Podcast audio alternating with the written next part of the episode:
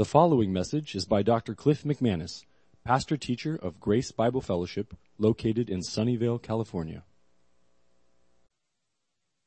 Thank you, choir. Another great reminder of the true meaning of Easter or Resurrection Sunday. And so now it's our privilege to go to God's Word, the Bible, together to see what Scripture, the Bible, has to say about the true meaning of Easter. If you came in and grabbed a bulletin, on the bulletin is the title of the sermon and also just a few points if you wanted to take notes or if that helps you following along as we study God's Word together. Today's sermon I called Risen, Ascended, and Coming Again. The true meaning of Easter. The true meaning of Easter. If you're not familiar with the Bible, especially the New Testament, and you haven't been taught from the Scriptures thoroughly, then you might be confused about what Easter's all about. If you're not familiar with the Christian religion, I was reminded of that again this Easter season, especially on TV and radio. Just another reminder in our culture of what the world, the unbelieving world, the secular world, thinks of Easter, how they interpret it. Usually the world defines Easter or shows it to us through the lens of Roman Catholicism. That's pretty typical. The familiar news channels that we have, CBS, NBC, CNN, etc. What's going on in the world today? What's going on in our culture? What's going on here in America in the Easter season? And typically it's the Roman Catholic version. Having grown up as a Roman Catholic for 19 years, never studying the Bible at that time. Later on, I read the Bible and actually came to understand the true meaning of Easter and realized it wasn't through the Roman Catholic practice. So what I want to share today is the true meaning of Easter. And really, it's not the true meaning of Easter because, this might be a surprise to some of you, the word Easter is not in the Bible. The origin of the word Easter is not even Christian. Now, you don't need to feel guilty by using the word Easter, because it has become a colloquialism for us. Easter, we know what it means. That it's a religious holiday for Christians around the world on this Sunday, Easter. So that's how we use it. That's fine. But more technically, just so we're clear, we're talking about not Easter Sunday, but Resurrection Sunday. I keep saying that, Resurrection Sunday. That's what gives purpose and meaning to this day historically 2,000 years ago. It is when Jesus Christ, who claimed to be the Son of God, rose again from the dead. He appeared to witnesses. They wrote it down. It's been preserved. We have a record of it right here in the Bible. And Christians have been celebrating the resurrection of Jesus Christ for 2,000 years in light of that event. So really we could say the sermon should be called Risen, Ascended, and Coming Again, the True Meaning of Resurrection Sunday, just to set the record straight.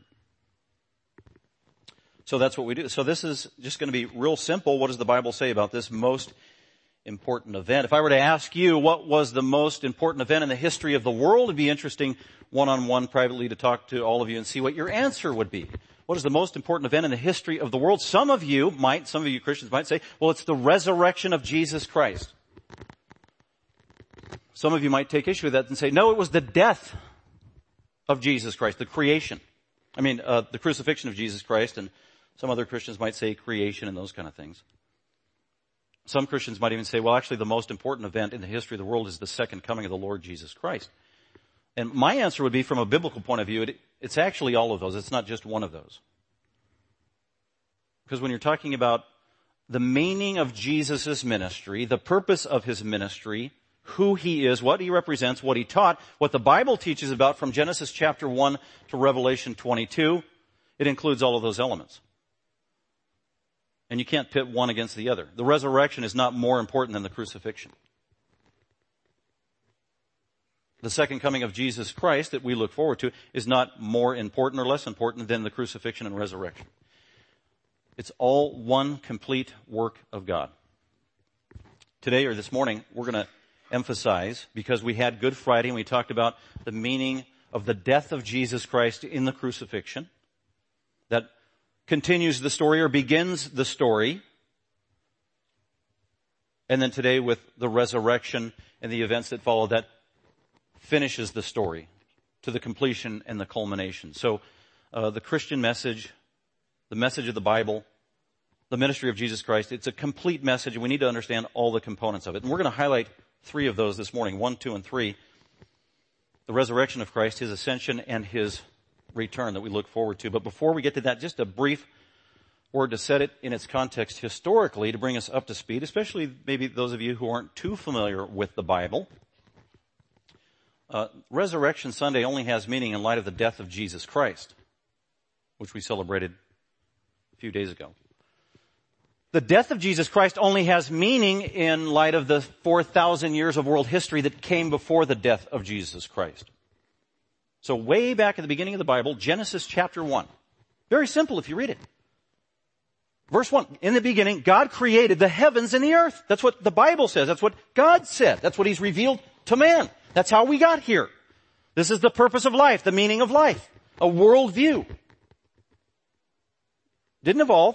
This is what God has declared. He was the only one there. He's the only witness. He's the only reliable source. In the beginning, God created the heavens and the earth. And included in that was all of creation, all that lives on earth, and the culmination of his creation in that first week was humanity, the human race. And so that's what the Bible says. God created all things, and on the sixth day, God said, the triune God said among themselves, Father, Son, and Holy Spirit, we need to make humanity, and we will. We will make man, and we will make him in the likeness of us, and we will make him male and female. And so God created the first two humans, male and female, Adam and Eve. And they were real people. That's where you came from. That's where I came from. Really, that's what the Bible says. That's what Jesus taught and believed. Right there in Genesis 1. And humans would be different than all of other God's creation, including the angels, animals, plants, rocks, and inanimate objects. And the distinctive about humanity, God said, was that he would make humans, every one of them, in his image. Every human being that God ever created or was brought into this world, if they have breath and they have life, every human being is made in the image of God. Meaning God has literally put his divine imprint on every human soul. And that's been true ever since the beginning of creation. That is a biblical distinctive. That is the Christian worldview. That is what Jesus taught and believed. Every human being has been made in the image of God. And as a result, every human being is sacred, precious, valuable, cherished as God's creation. Every human being has more value and significance than anything else in creation. Every human being was made in the image of God. And as a result, because we were made in God's image, every human being has a conscience. Self-awareness is a person. And God values you. The imprint of Almighty God on every human being. It doesn't matter where you were born.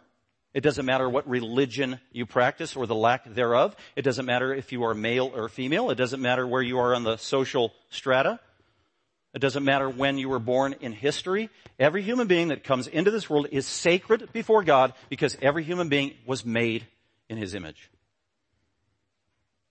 And there's another thing that Genesis communicates early on about humanity. Not only was every human being made in the image of God and therefore sacred,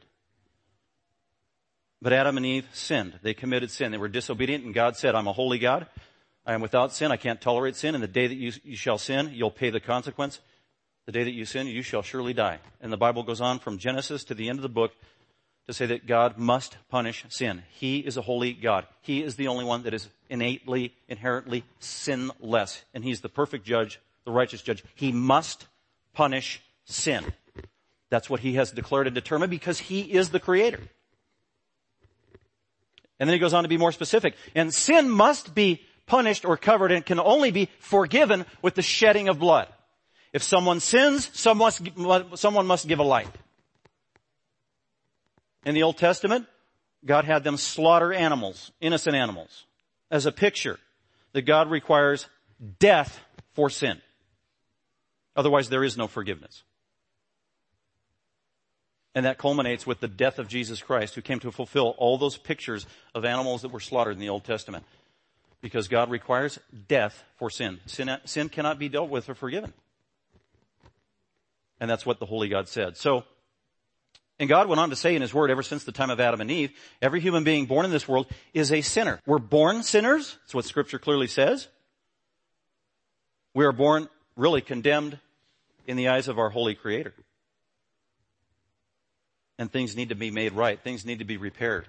We need to get back into a right relationship with God, and it's only through the forgiveness of sin, which comes only through the shedding of blood.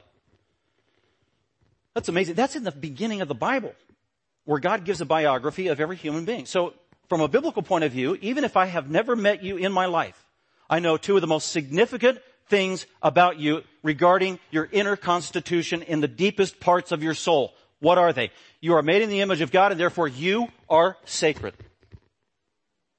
A sacred creation of God. That's what separates you apart from the rest of creation and animals. If you believe in evolution, you can't say that. You can't say that one person is more sacred than another. You can't say that a human being is sacred, more sacred than a snake. Because if you believe in evolution, they just evolved. God didn't create it. God didn't imprint His divine image on human beings as a reflection of Him, making them sacred and precious, giving them value, dignity. So I know that about you. Every human being I see is made in the image of God. Therefore, they are precious. They belong to God. He owns them. Every soul is mine, said God in Ezekiel 18. He's the creator. He is the judge. As a result, as a fellow human being, I need to give every human being respect. I respect them because they were made in the image of God. But another thing I know about you, according to the Bible, if I've never met you, is you are rotten sinner to the core. And guess what? So am I. And we haven't even had a conversation yet. One is good, one is bad.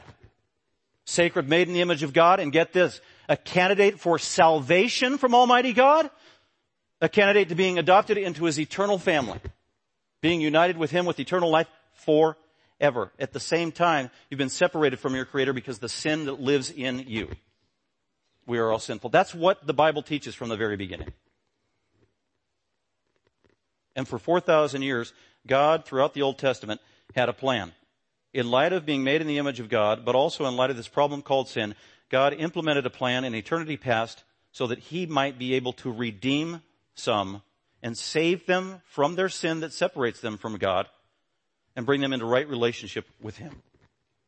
And the culmination of that plan was that blood would be shed in the precious, unique life of the Lord Jesus Christ at the crucifixion.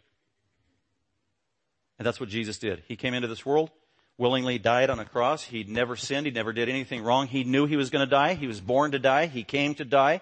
That was His main purpose. He died on the cross, was crucified for 6 hours on that day, and He was absorbing the spiritual wrath of God the Father for all sin as a substitute for others.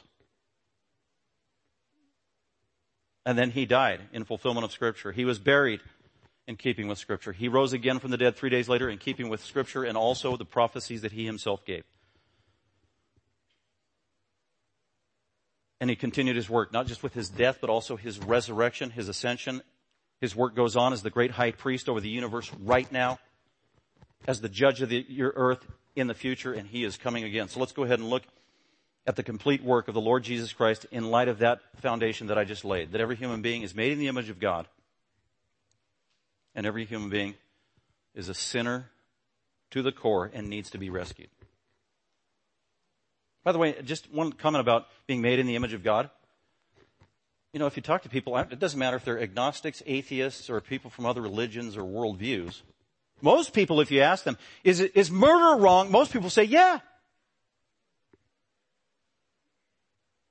Try it. Talk to people. Ask them. People that believe in evolution say, yeah. Oh, okay, so murder's wrong? Then ask them the hard question, the follow-up question. Why? Why is murder wrong? They may stumble. They may end the conversation. They may say they have to go. They may change the subject. They may actually give you an answer. But I guarantee it won't be the biblical answer, because there's only one answer. Why is murder wrong? Why is not all killing is illegitimate. Not all killing is wrong, according to the Bible. But there is killing that is wrong and illegitimate. That is called murder, and it is condemned by God. That's what I'm talking about. Illegitimate killing of another person, taking their life. Why is murder wrong? There's only one. Some might say, well, it's in the Bible if you're a Christian. Well, yeah, but why does the Bible say that murder is wrong? The only answer is because every human being was made in God's image. That's why murder is wrong. And if you believe in evolution or any other view contrary to Scripture, you can't say that because you don't believe human beings are distinct, unique, and made in the image of God. So very important. Keep that in mind. God loved his creation. He loved the world. He wanted to rescue people from sin. And so he provided a plan to do it. And it's called the ministry of the Lord Jesus Christ. So after Jesus' death, let's now go ahead and look at the rest of Jesus' mission and ministry to humanity, with these three elements: that he rose again from the dead, he ascended on high, and he is coming again. And in light of that truth, we can celebrate Easter. Let's go ahead and look at point number one. Jesus rose from the dead. Let's go ahead and look at the account in Mark. In Mark 16, if you don't have a Bible, that's fine. I'll just read it and you can listen carefully. So there are four books in the New Testament called the Gospels: Matthew, Mark, Luke, and John, and they're very similar, yet they are distinct and different. They complement one another perfectly. And when you read all four together, it's like you get this stereophonic, full, complete story about the Lord Jesus Christ and his ministry, of everything God wanted us to know. Not everything we could know about Jesus, but everything God wanted us to know about Jesus. And Mark is one of those versions. True history. Mark was a friend of the Apostle Peter. Mark was a disciple of Peter. Mark was a young man when Jesus died. Mark may have been, I don't know, in his teens. He was called a young man. And he was kind of on the periphery of Jesus' ministry. He wasn't one of the apostles. He wasn't in the inner circle. He didn't have all that privileged information. But through the Apostle Peter, later, Mark would write down the first-hand account that Peter had of the ministry of the Lord Jesus Christ, including the resurrection. So here's what Mark said about Easter Sunday, Resurrection Sunday. Mark chapter 16, and I'll just read verses 1 through 8. Jesus was crucified Friday, buried Friday, in the tomb Friday, in the tomb all day Saturday, in the tomb part of Sunday morning. The sun begins to rise, and here's what it says, verse 1. When the Sabbath was over, Saturday, their religious holiday, was over. Sunday is about to begin. Early in the morning, at the time of dawn, it was still dark. The sun was beginning to rise. And Mary Magdalene, and Mary the mother of James, and another woman named Salome, bought spices to the tomb so that they might come and anoint Jesus' dead body. So the first people to visit the tomb on Sunday morning were these women, especially Mary Magdalene. Mary was a friend of Jesus, a faithful follower of the Lord Jesus, ministered to Jesus along with a group of women throughout his ministry. Some of these women were actually at the foot of the cross when Jesus died. Some of these women were actually watching Joseph of Arimathea and Nicodemus taking Jesus' body down from the cross, wrapping it up, and burying it in the tomb. They were eyewitnesses of it. These women saw his burial. And here are the first people to see and witness the resurrection of the empty tomb are these women. So these women, Mary Magdalene and others, actually are the only people who were involved in all three events. Witnessed the death of Christ at the foot of the cross, witnessed his burial firsthand, and went and witnessed the empty tomb Sunday morning. The apostles didn't even do that. There were 12 apostles. One of them, and only one of them, was at the foot of the cross when he died. That was John. None of the 12 apostles witnessed Jesus being buried in the tomb because they were scattered and gone. And it's not one of these courageous 12 Galilean fishermen who followed Jesus for 3.5 years that are the first up on Sunday morning going to the tomb to visit Jesus. It is these women. And that's why in all four Gospels they play a significant part in the story. You have a plurality of reliable eyewitnesses of the death, burial, and resurrection of the Lord Jesus Christ. So they're significant. Mary Magdalene and Mary, the mother of Jesus, and Salome, they brought spices. They thought Jesus was still dead, even though he had told them he's rising from the dead. And they're going to anoint his body. they knew that there was going to be a problem because they knew there was a huge, massive stone rolled in front of the tomb. Verse 2, it was very early on the first day of the week. The first day of the week is Sunday. Why do Christians meet on Sunday to worship? Because Jesus rose from the dead on Sunday. That's why. Very early on the first day of the week, these ladies came to the tomb just as the sun had risen. It's very possible that Mary Magdalene got there earlier than the other women while it was still dark. That's what the Gospel of John tells us, verse 3. And then the ladies were actually saying, when they finally met together, they were saying to one another, "Who will roll away the stone for us so that we may enter the tomb?" These stones are huge and massive. We had the privilege of going to Israel a few years ago, and we saw two tombs, one of which they think definitely is actually the tomb of the Lord Jesus Christ. And we saw plenty of burial stones. And they're round. They're massive. They're made out of limestone. They weigh thousands and thousands of pounds. They're about as tall as me. One man, one person can't move it. Verse 4, so the ladies get there. They get to the tomb early in the morning, wondering about the stone. Then looking up, they saw that the stone had been rolled away, although it was extremely large. The other Gospels tell us that at that time there was an earthquake. At some point at that time there was a massive earthquake. It was localized. It was from God. God intervened in a supernatural way. And with the earthquake, the stone was rolled away as an angel descended from heaven, and the angel was superintending that process of removing the stone. And then the angel, when his work was done, sat up on top of that stone as the ladies arrived. And the stone was rolled away. Was the stone rolled away to let Jesus out of the tomb? Probably not.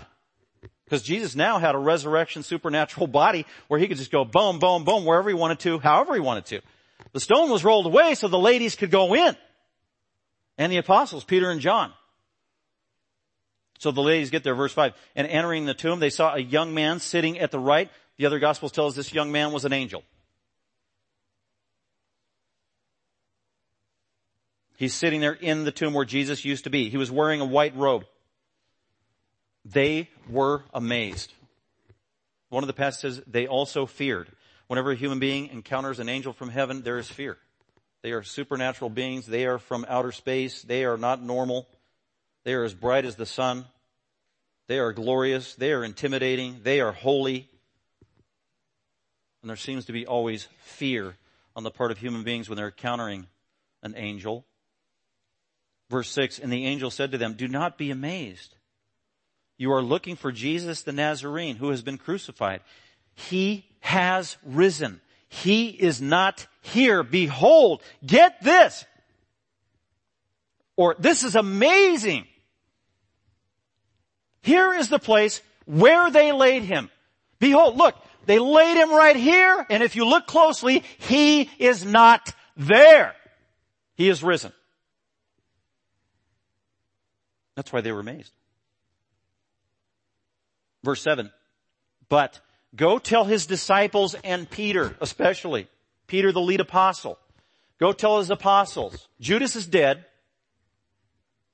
So now there's 11 apostles. "Go tell Peter what you see. Jesus is not here. He is risen from the dead." The angel says, "He's going ahead of you to Galilee. There you will see him just as he told you." You're going to see him. Not only is he risen from the dead and not here anymore, the Lord Jesus Christ risen is going to come and visit you. He's going to see you in glory. That was hard for them to believe. They're just like, wow. This is unbelievable. I don't know what to think of this. They had great joy on one hand, it says, and they also had great fear. They were confused. Great joy, great fear, confusion. Every emotion exploding in their soul, deep within. Never seen anything like it.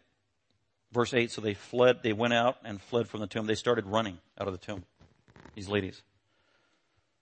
For trembling... Another passage says, and joy and astonishment had gripped them, the whole gamut of emotions. Immediately there, they said nothing to anyone, for they were afraid. And while they're going on, it says they actually ran into Jesus. Mary Magdalene initially didn't know who he was.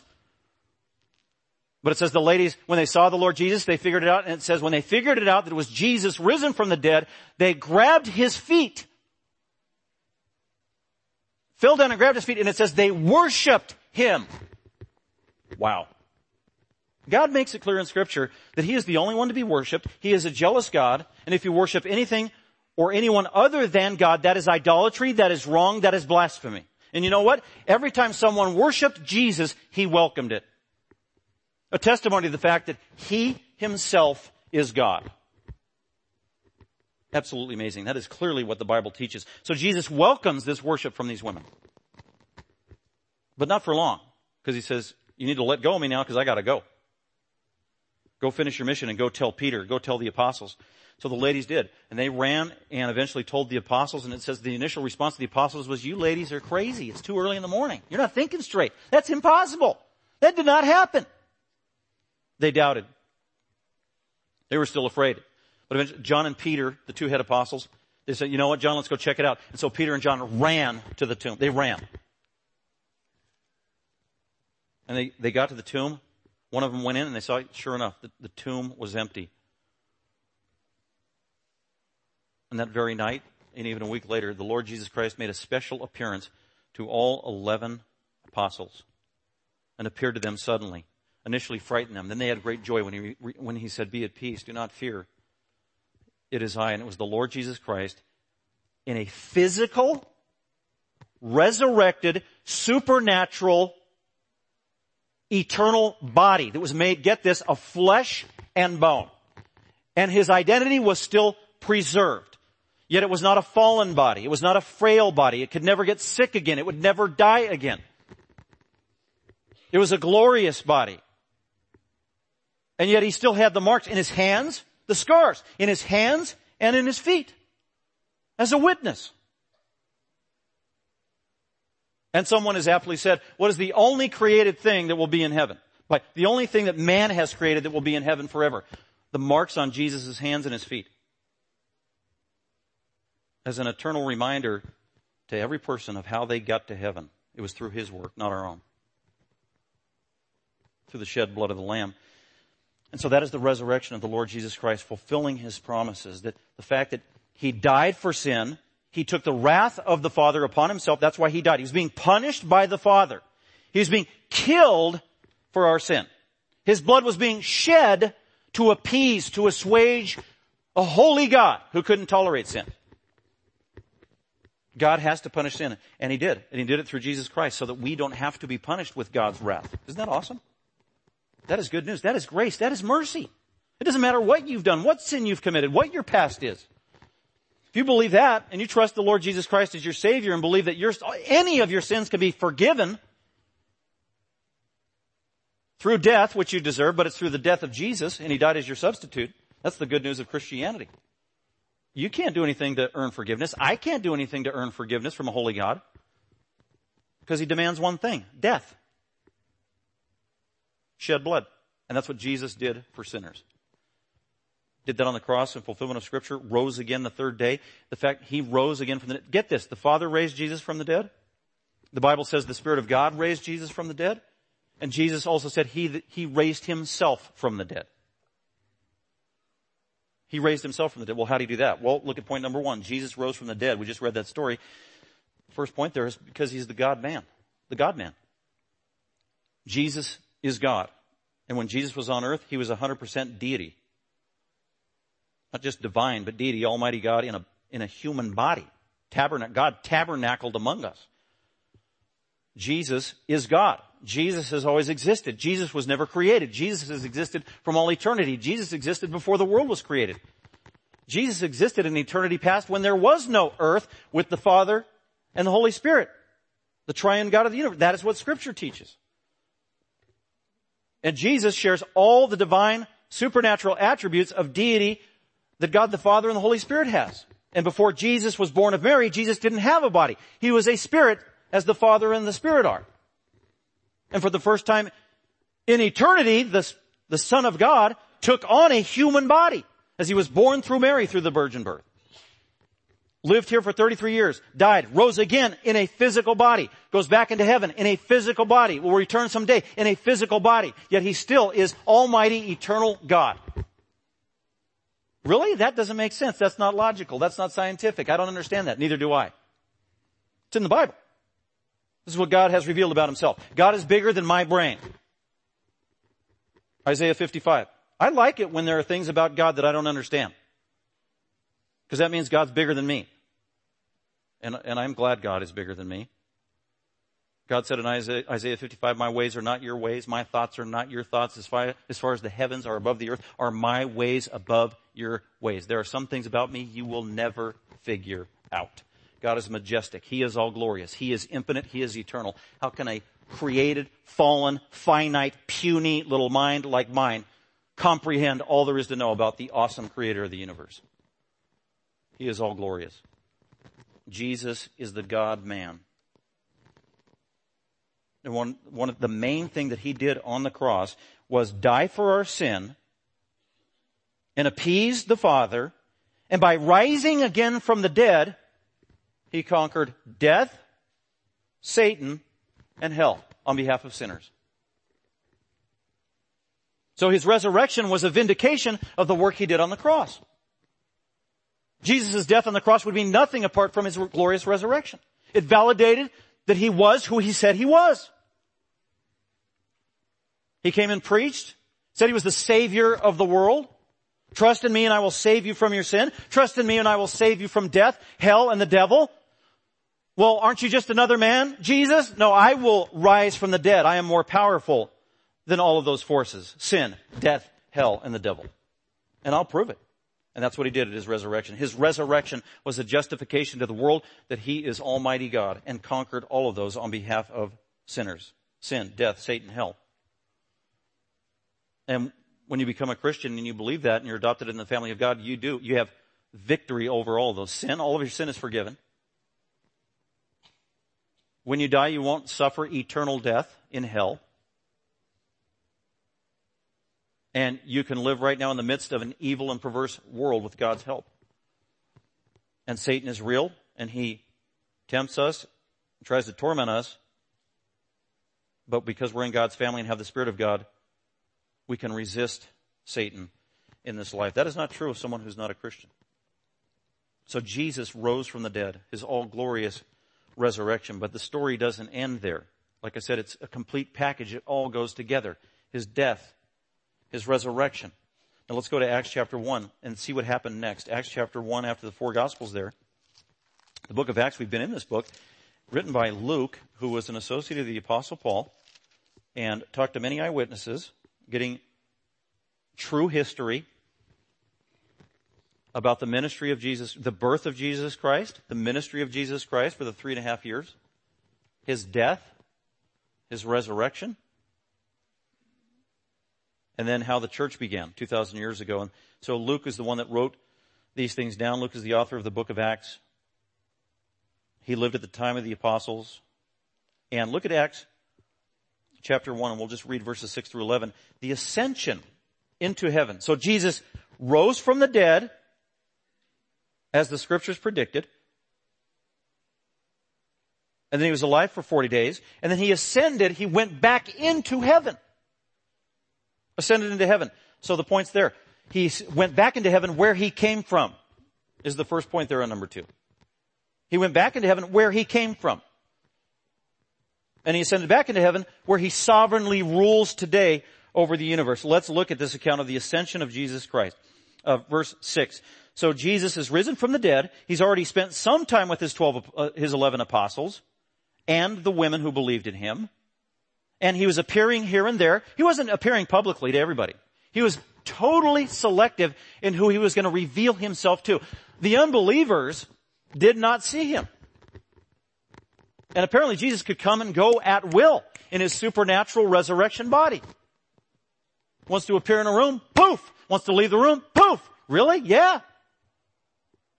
And if you're a Christian, the promise is you'll have a resurrection body like that someday in the future. So here's an occasion. So now Jesus rises from the dead. He spends almost 40 days with his disciples, encouraging them, teaching them, telling them the future plans, preparing them for the fact that he is going to leave now. I am leaving planet Earth. You need to take over. And so he says in verse 6, so when the disciples had come together, they were asking Jesus, who is now in a risen body, Lord, is it at this time you are restoring the kingdom of Israel? Are you now going to take it? Basically what they were asking was, Are you going to fulfill all those Old Testament prophecies that said that the Messiah, and you're the Messiah, is going to rule on earth as a mighty, glorious king on behalf of Israel, trampling all the pagan nations underfoot? Is that going to happen now, Jesus? Please, please? That's what they're hoping. Reigning in glory. The answer is no. Not right now. It's coming, but not right now. Verse 7, he said to them, it is actually not for you to know the times or the epochs or the specific seasons in world history that God the Father has designated. God the Father has a plan. There's a sequence of events. They need to happen in order, as God has planned, as God has prophesied, as is laid out in Scripture. And we can't circumvent or short-circuit the plan. Glory is yet to come, but not now. And you know what? It's not your business to know the timing of the chronology of all these great events. Your job, Christian, is to trust and obey. That's the essence of what he said. He said to them, it is not for you to know the times of the epochs which the Father has fixed. They are determined. They were planned in eternity past. They will not be disrupted. They will not be undone. There are no surprises to God. He knows what's going on in the world. He is in charge. He's the creator. He's the king. He is the judge. They are fixed. This is certitude. Did you know that a Christian can actually know with certitude and definity, or in a definitive manner, truth? We can. We're in a postmodern world where everybody's trying to tell us, well, you're in a postmodern world and, you can't really be certain of anything. And then I always say, well, are you certain of that? Are you certain that we can't be certain of anything? Because you sound like you're certain that you can't be certain of anything, which is kind of a contradiction. But anyway, that's a different point. According to the Bible, you can be certain of some truths, and here's one of them. The Father has fixed a day. The Father has fixed a time by His own authority of the culmination of world history that results in the glory of the Lord Jesus Christ over the entire earth. Oh, what a glorious day that will be. That's what we're living for. We're living in light of that great truth. But in the meantime, Jesus said, guys, you 11 apostles, and those of you on the periphery listening, you will receive power when the Holy Spirit has come upon you. I'm leaving, but I will send in my place the Holy Spirit of God from heaven. He will come upon you. He will live in you. The same Holy Spirit who created the world, the same Holy Spirit who raised Jesus from the dead, this same Holy Spirit who is called God, will live in you, Christian. Be patient. 10 days later, that Spirit of God came upon those first believers, landed upon them, and began to live inside of them. That was called Pentecost. That's when the church began. And it happened on a feast day that was predicted in the Old Testament, the Feast of Pentecost. Fulfilling Scripture once again. You will receive power when the Holy Spirit has come upon you, and you should. And He's not going to give you supernatural power like Superman and all that stuff. It's spiritual power. Spiritual power. As a matter of fact, I'd rather have spiritual power. That's on the power in the inner man. That has to deal with the significant things of life and the most important questions in life. Questions that physical power can't contend with. That's the kind of power He's talking about. And you shall be my witnesses, you shall be my martyrs, both in Jerusalem, Judea, Samaria, and to the remotest part of the earth. And the church has been doing it. Faithful Christians have been doing that as a church for 2,000 years, being witnesses for the Lord Jesus Christ. That's what we are called to do. Go and tell, not just be witnesses. We tell the story of what Jesus did, but we also love people, have a heart for them. They're made in the image of God. They're separated from God because of sin. We have the answer. We have the solution. God can forgive you of your sin if you understand who Jesus is and understand His plan and recognize that you're a sinner and come to Him and cry out to Him for forgiveness of sin. He'll answer that prayer. He'll forgive your sin. He'll put His Spirit in you. He'll adopt you into the family of God. This is all good news. And that's what we're called to do. That's the witness we are to give other people. It's a spiritual message. It's not a political agenda. It's not a social work. It's not educational reform. This is spiritual ministry. One soul at a time. So Jesus rose from the dead. Jesus ascended back into heaven. And before we go on to point number 3, I want to read John chapter, if you have your Bible, I need to say this, John 17. Because this is amazing. Because you go around, I used to, when I was younger and had more energy and courage, go around sometimes with a video camera and go to like the parking lot at Safeway and sometimes with a friend. And then as people are coming out, just survey and just start asking people questions. And they think they're like on television, so many times they're willing to do it. Oh, am I on a TV show? Will I be on the NBC News tonight? And it's just me with this silly little camera, and nobody's going to see it except for me. But would you be willing to answer a couple of questions? Sure. And I would always just ask them, well, have you ever heard of Jesus? Yes. Do you believe in Jesus? Well, what do you mean? And many people say, yeah, I believe in Jesus. Or I believe that he existed. Oh, you believe in Jesus? Yeah. What do you believe about Jesus? Do you believe that Jesus was God? Or who do you think Jesus was? And the typical answer was, well, he was the Son of God. Or he was a great prophet. He was a great religious teacher. He helped a lot of people. He was a really nice guy. Very few people seem to be aware, and very few people seem to agree, after they gave all their answers, that I would say, well, you know what else is true about Jesus? Jesus was God. Not only that, he is God. Jesus is Almighty God. Jesus is the uncreated God. A lot of people they're baffled by it. He's the Son of God. He's a part of God. He was created by God. No. He is eternal God. He is God along with God the Father. That is the most important thing you need to understand about who Jesus is. You can't relate to him if you don't know who he is. And the first thing we need to know is that he's deity. He is God. And he's perfect as a result. So here's Jesus' own words. I heard this week, there's some public university, I think it was in Florida, it was on the news, big deal. Some sophomore got booted out of a public university for being a rabble-rouser. Well, what was he a rabble-rouser about? Well, he happened, get this, he was a Christian. You know, those Christians, they're rabble-rousers. They don't belong in public universities, wasting our tax money on those people. But anyway, and so he did the interview, and the reason he got booted out of the class, and it was a required class at a public university, paid for by taxpayers like you and me, if you pay your taxes. So in the interview, well, what happened? Well, the first day of class, the teacher obviously had an agenda, said emphatically and told the students that the apostles didn't really believe Jesus' message. Even his own apostles, they didn't believe it and they rejected him. And furthermore, Jesus didn't even die on the cross. That is a lie and a fabrication. I don't know what class, economics maybe or whatever, but it's like, why is this lady doing this? Well, this went on, the student said, for weeks. It was, I'm going to my economics class, and it's really, let's bash Jesus and Christians class. So finally, the student had to speak up, and then immediately was shut down by the teacher, and the professor told that student, you are not allowed to speak in class anymore. Because he grew up in a Christian home and was saying, no, Jesus was real, Jesus got crucified, and Jesus' apostles actually did believe him. And they tried to shut him down. Then he got an F in the class for the semester. Then the administration of the school booted him out of the school.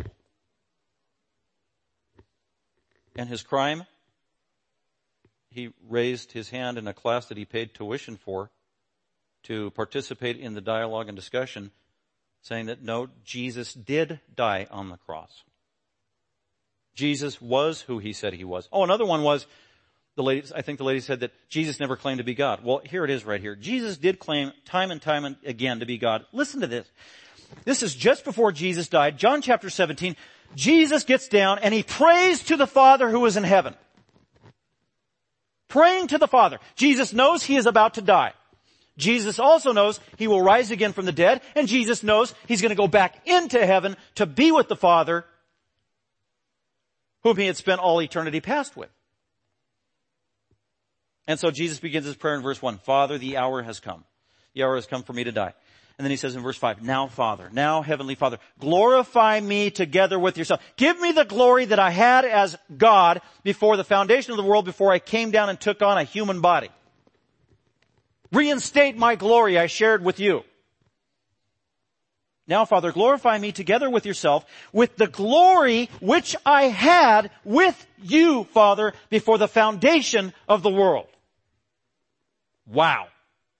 Jesus said that about himself. It's one of the greatest statements in the Bible, from the words of Jesus himself, where he admitted and said definitively, dogmatically, he is Almighty God, equal with the Father from all eternity. So Jesus ascended back into heaven where he came from.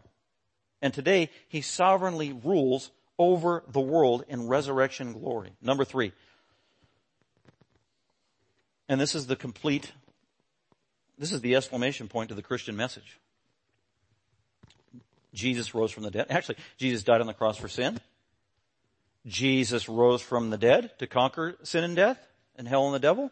Jesus ascended into heaven and reigns in glory and serves as high priest to his people and is actually wooing unbelievers to come to himself right now, giving them time, decade after century after millennium. But at some point, he's going to say, it's over. Time is up. Number three, Jesus is coming again. We started this message in Genesis chapter 1. We're going to conclude it at the end of the last book of the Bible, Revelation 19. This is how the story ends. The Bible's cool because it's like in chronological order. It begins with how all things were created and why. And then it ends in Revelation. It says how the world is going to end. We as Christians actually know how the world is going to end. It is not going to end with North Korea bombing the United States. I guarantee you that. That could happen, but it's not going to end the world. Revelation tells us how the world's going to end. So let's look at it. Revelation 19, starting at verse 11 through 16. John the Apostle, at the end of his age, 95 AD, all the other apostles, for the most part, almost are all dead. And John has been called to finish Scripture, put the last chapter, tell us how it all ends, and he does. At the end of the age, in the future, John has a vision. God allows him to see the future, and John says, and I saw heaven open. He's looking up into the sky. There is heaven in the future. This is going to happen. And he says, behold, get this. This is awesome. Believe it. You're not going to believe it, but you need to believe it. That's what behold means. People are going to think you're crazy. Unbelievers are going to think this is foolish. But we walk by faith, not by sight. Behold, it is a fact. It is true. It is certain. In the future. I saw a white horse, and there was one sitting on it, and the one sitting on the white horse in the sky. This is a flying horse. Long before Pegasus, there was the flying horse that belongs to Jesus, planned in eternity past. I saw a white horse, and he who sat upon it is called Faithful and True. Who is the rider of this horse? It is Jesus himself. He is faithful. He is true. And in righteousness, get this, he judges and wages war. That's how the world is going to end.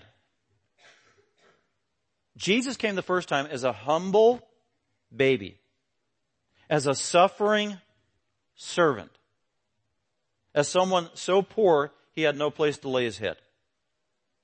And he came for one thing, to call people to be saved.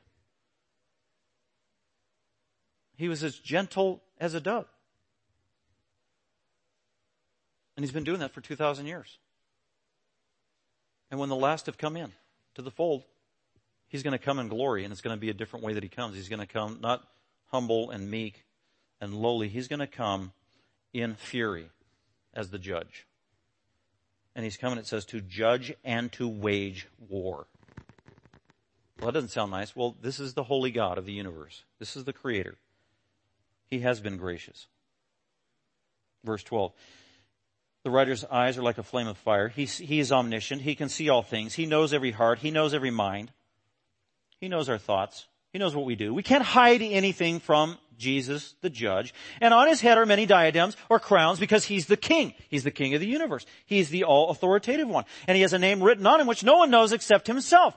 He continues to preserve a unique relationship with the Father and the Holy Spirit that no one can intrude into or undermine. Just a sweet, eternal intimacy he has with the Father and the Spirit. No one knows that thing about him. A name speaks of his identity. Verse 13, he's clothed with a robe dipped in blood. And that blood is not from his hands and his feet. That robe is dipped in blood from war. from trampling his enemies underfoot. And his name is called the Word of God. He speaks truth. And he put down truth in the Bible. We know truth right here. It's unassailable. It's reliable. It's binding. Verse 14, and the armies, get this, the armies which are in heaven, clothed in fine linen, white and clean, were following him on a white horse, or on their white horses. This is amazing. So there's Jesus. He's on a white horse. It's a bird. It's a plane. No, it's Jesus on a white horse. He's coming to judge. And behind Jesus are the armies of heaven, probably the angels of heaven and also believers who have died and are now in glory, and they're coming with Jesus to land on planet Earth. That is absolutely amazing. And this could be me and you someday. In the future. If we die, and then our soul goes to heaven, and then someday we come back with Jesus, we get our resurrection body, and apparently we get some kind of a horse, and we are following the Lord Jesus back to earth. This is amazing. There is no other religion that teaches this stuff. This is like science fiction to the rest of the world. This is truth. From his mouth comes a sharp sword, so that with it Jesus may smite or strike down the nations. He will rule them with the rod of iron, and he treads the winepress of his fierce wrath that comes from God the Almighty. And on his robe and on his thigh, he has a name written, King of Kings and Lord of Lords. Absolutely amazing. This is the future. This is what's coming. Jesus is coming again. Christians are called to live in light of the coming of the Lord Jesus Christ. We are to pray for the coming of the Lord Jesus Christ, when all injustices will be righted, when all comfort will be received and given to us from the Father and the Son. And in the meantime, we're called to be faithful stewards on his behalf, witnesses for him, preaching the gospel, preaching the good news, pleading with unbelievers, having compassion and love for them, being witnesses to them, and trusting the results with a loving, almighty God. That is the message of Christianity. And that is the meaning and the true meaning of Easter, Resurrection Sunday. I want to close with this passage. Follow along if you'd like to in Philippians chapter 3.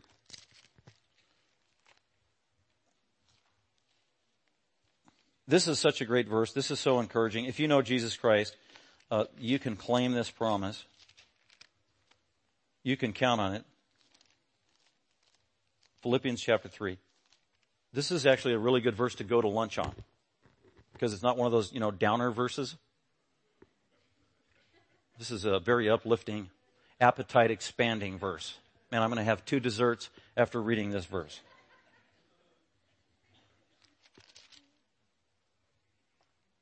Philippians chapter 3, let's look at verse 20 and 22 as we close. Okay, Christian, and this is for you if you're a Christian, if you know Jesus Christ personally. For our citizenship is in heaven. That's our home. We are here temporarily. Ultimate citizenship is in heaven. And actually, God's going to bring heaven down to earth. Heaven on earth. For our citizenship is in heaven, from which also we eagerly wait for a Savior. Anybody here waiting eagerly for Jesus to return? Amen. Eagerly waiting for a Savior, the Lord Jesus Christ. Get this. And when Jesus does come, and He will transform. He will, the transformers. He will transform. Metamorphosize is the word. The body of our humble state, our lowly body, modern translation, our pathetic bodies, our bodies that ache and are dying and falling apart and decaying. He is going to transform our lowly bodies, our humble bodies, into conformity with the body of His glory. That is awesome. We are going to get supernatural, resurrected, eternal, perfect bodies like the Lord Jesus Christ has right now someday. That is the promise of a Christian. And the older you get, the louder your amen is in this life. Bring it on. That's an old person over there, who will transform the body of our humble state into conformity with the body of His glory by the exertion of the power that He has. What power? He has omnipotent power. He is all-powerful, that He is even to subject all things to Himself. Amen and amen. So I encourage you, if you are a believer, if you're a Christian, Rejoice as you celebrate Resurrection Sunday. Think of all these wonderful promises that God has given to you, that He's bequeathed to us, that we inherit from Him and live in light of His coming. And in the meantime, let's be faithful stewards to witness to a lost and dying world that is in such great need of this awesome message from our great God. Let's go ahead and pray and commit our time to the Father. Father, we thank You for our time together. We thank You for Resurrection Sunday, the opportunity where true Christians all around the world have been gathering around the Bible, around the same message. And it's all about Jesus Christ. We thank You, Lord, that You've made it so clear. Lord Jesus, we thank You for coming down from the glories of heaven to humble Yourself and take up the form of a human being, to willingly die as a substitute, absorb the wrath of the Father, to powerfully rise again from the dead, to go back into heaven. Thank You that You reign as King of Kings and Lord of Lords right now over our lives and over this universe. And God, we thank You that You have given us the promise You're coming again. And when we get discouraged and down, Father, through Your Holy Spirit and the truth of Scripture and fellow believers, remind us of Your glorious coming, where we will be made like You. We love You. We give You all the praise and the glory, and we pray in Christ's name. Amen. Thank you for listening. Dr. McManus is an author, seminary professor, and pastor-teacher of Grace Bible Fellowship. For more information about Grace Bible Fellowship, please visit our website at gbfsv.org or call us at 650-630-0009.